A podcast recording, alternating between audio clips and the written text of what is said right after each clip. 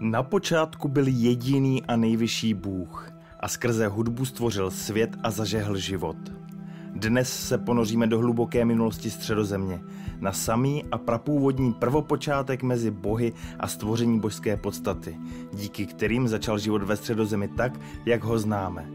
Jsme Nerdopolis a tohle je příběh o stvoření světa Ardy.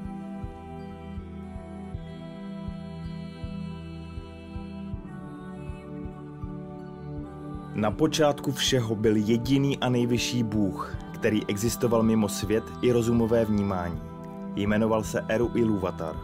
Ten vytvořil Ainur, svaté duchy, kteří byli potomky jeho myšlenky a existovali dříve než cokoliv jiného. Ainur vyššího stupně se později nazývali Valar, ti nižšího stupně Majar. Pro představu k Majar patřili Sauron, Balrogové, nebo třeba čarodějové Gandalf i Saruman – Ilúvatar pak duchům Ainur předkládal různá hudební témata a oni je pro jeho potěchu zpívali. Dlouho zpíval každý sám, nebo občas i několik dohromady. A zbytek vždy naslouchal, protože každý znal jen část Ilúvatarovy mysli. Postupně ale Ainur začaly docházet k hlubšímu porozumění a přibývalo jednohlasnosti a souzvuku. Pak Erus volal všechny Ainur dohromady a vyjevil jim mocné hudební téma, které by v souzvuku zpívali a vytvořili tak velkou hudbu. Ilúvatar jejich mysl zažehl nehynoucím plamenem, který dokázal tvořit reality a nezávislé životy. A Ainur tak mohli ukázat své síly a zkrášlit téma pozoruhodnými myšlenkami a nápady. Jejich hlasy podobné harfám a loutnám, píštělám, trubkám, violám a varhanům začaly stvárňovat Ilúvatarovo téma ve velkou hudbu, které hrálo do prázdna, než se zaplnilo a už nebylo prázdné. Eru hudbě naslouchal a protože byla bez vady, byl spokojen a nechal se opájet její nádherou. Podobná hudba na světě už nikdy nezazní, ale říká se, že až skončí všechny dny, sejdou se Ainur a Iluvatarovi děti před svým stvořitelem a zaspívají mu hudbu ještě větší a krásnější.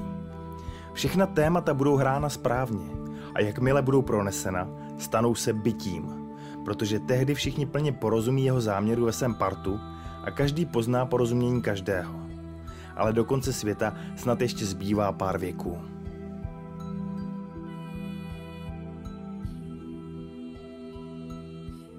Hudba Ainur se Ilúvatorovi dlouho zdála dobrá, ale po nějaké době některé tóny zakolísaly. Mohl za to Melkor, který měl mezi Ainur dar největšího poznání a moci, ale také podíl na všech darech svých bratří a sester. Často chodil do prázdnoty hledat nehynoucí plamen protože chtěl do stavu bytí uvést své vlastní představy a myšlenky, které nešly dohromady s Ilúvatorovým tématem. Nehynoucí plamen Melkor nenašel, protože ten je u Ilúvatara a on o prázdnotě neuvažuje a nemá s ní trpělivost. Přesto Melkor dál v sobě pěstoval zvláštní myšlenky, které žádný z jeho bratří nebo sester v sobě neměli. Některé z těchto myšlenek pak Melkor vplétal do hudby, kde vytvářeli nesoulad a mnozí Ainur, kteří zpívali vedle něho, začali propadat z klíčenosti. Někteří dokonce začali ladit svou hudbu spíše podle něho, než podle původní myšlenky a Melkorův nesoulad se tak šířil dál. Původní tóny nakonec zanikly v bouři zvuků, kde spolu válčili v nekonečné zlobě. Ilúvatar se ale usmíval, zvedl levou ruku a začalo nové téma, které znělo podobně ale zároveň odlišně než to předchozí a nabíralo na síle a kráse. Melkor se ale nenechal před novým tématem zahanbit. Zápolil s ním a opět tu byla válka zvuků, divočejší než předtím. Až byli mnozí Ainur zaraženi, přestali zpívat a Melkor získal nadvládu. Ilúvatar se zvedl, teď už se neusmíval, ale tvářil se přísně a uprostřed zmatku vyrostlo třetí téma, které se nepodobalo těm předchozím. Prvně se zdálo tiché a křehké, ale postupně nabývalo na intenzitě, hloubce a síle a nedalo se potlačit. Dosáhlo stejné hlasitosti jako Melkorovo téma a před Iluvatorovým trůnem spolu postupovaly dvě hudby, které byly k sobě ve vzájemném rozporu. Jedna byla krásná, pomalá a prostoupená nezměrným žalem, druhá vtíravá, hlučná a marná. Pak Ilúvatar, na jeho tvář bylo strašné pohledět, vstal, zvedl obě ruce a jediným akordem, který byl hlubší než propast, vyšší než obloha a pronikavý jako světlo Iluvatarova oka, hudba skončila.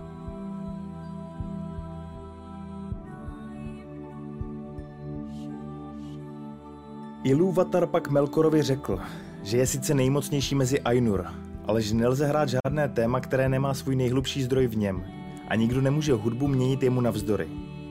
Melkora Ilúvatar zahanbil a začal v něm růst hněv, který skrýval, ale který se projevil později v jeho konání.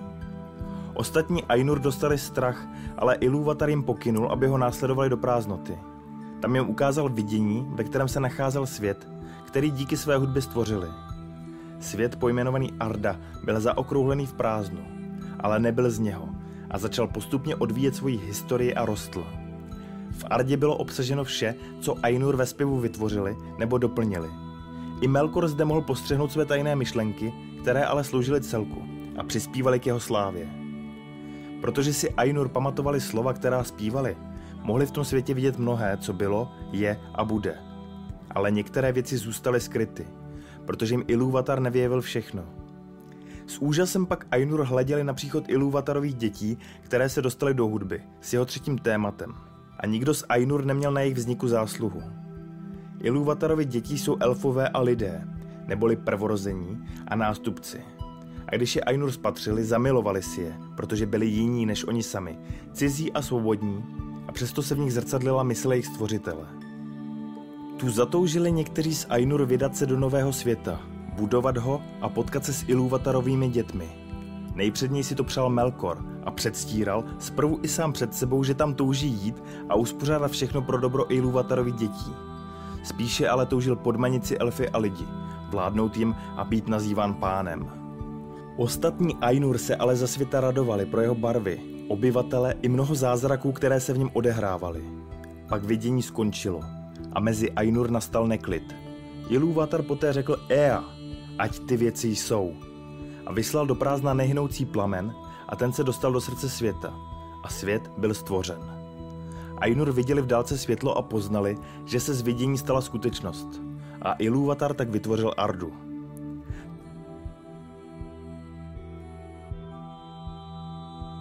Tak se mnozí z Ainur, mezi nimiž byli i někteří z těch nejmocnějších a nejkrásnějších z nich, rozloučili s Ilúvatarem a sestoupili do nového světa. Zprvu byli ohromení a bezradní, ale pochopili, že svět byl jen předstíněn a předspíván a oni jej musí uskutečnit. Tak začala jejich velká práce a hlavní podíl na této práci měli Valar Manve, Aule a Ulmo. Od počátku tam byl ale i Melkor a pletl se do všeho, co se dělalo, aby vše, pokud možno, obrátil k podobě svých tužeb a záměrů. Občas zažíhal velké ohně a když viděl, že je země plná plamene, zatoužil po ní a ostatním sdělil, že si ji vyhrazuje pro sebe. Manve, který byl v Ilúvatarově mysli Melkorovým bratrem a hlavním tématem druhého tématu, Melkorovi ale řekl, že si žádnou zemi nezabírá a povolal k sobě mnoho větších i menších duchů, aby Melkorovi zabránili ničit jejich práci. Tak započal boj mezi Melkorem a ostatními Valar. Valar i Majar si na Ardě vytvořili hmatatelná těla a protože si jim líbil vzhled Ilúvatarových dětí, přijali jejich podobu. Valar ale mohli chodit neoděni a elfové ani lidé je později neviděli, jestliže si to nepřáli. Pak začali všichni společně pracovat na uspořádání světa a jeho vybudování. Melkorovi se nelíbilo, že se ze země stává zahrada pro jejich potěšení. A také mu nebylo pochuti, když viděl ostatní oděné do krásných podob. Jeho závist rostla a tak nakonec také přijal viditelnou podobu, ale ta byla temná a strašná, protože v něm hořela zášť a nenávist. Pak se stoupil na Ardu s mocí a majestátem větším než kdokoliv jiný z Valar, jako hora, která se brodí mořem a hlavu má nad oblaky.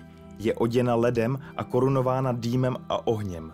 A světlo Melkorových očí bylo jako plamen, který spaluje žárem a zároveň probodává jako ostrý meč. Tak začala první válka mezi Valar a Melkorem nad Ardou. Valar budovali pevniny a Melkor je ničil, hloubili údolí a Melkor je zvedal – tesali hory a Melkor je bořil. Hloubili moře a Melkor je vyléval. Sotva Valar začali nějakou práci, Melkor ji přišel vyrušit nebo skazit. Přesto nebyla jejich práce marná a země byla pomalu stvárněna a upevněna. A nakonec bylo v hlubinách času a mezi nespočetnými hvězdami zbudováno sídlo pro Ilúvatarovy děti. A tak byla stvořena Arda, na které se nachází středozemě. Co na vyprávění o zrození středozemě, na které se odehrálo tolik příběhů, říkáte? Jak se vám líbilo? Napište nám do komentářů.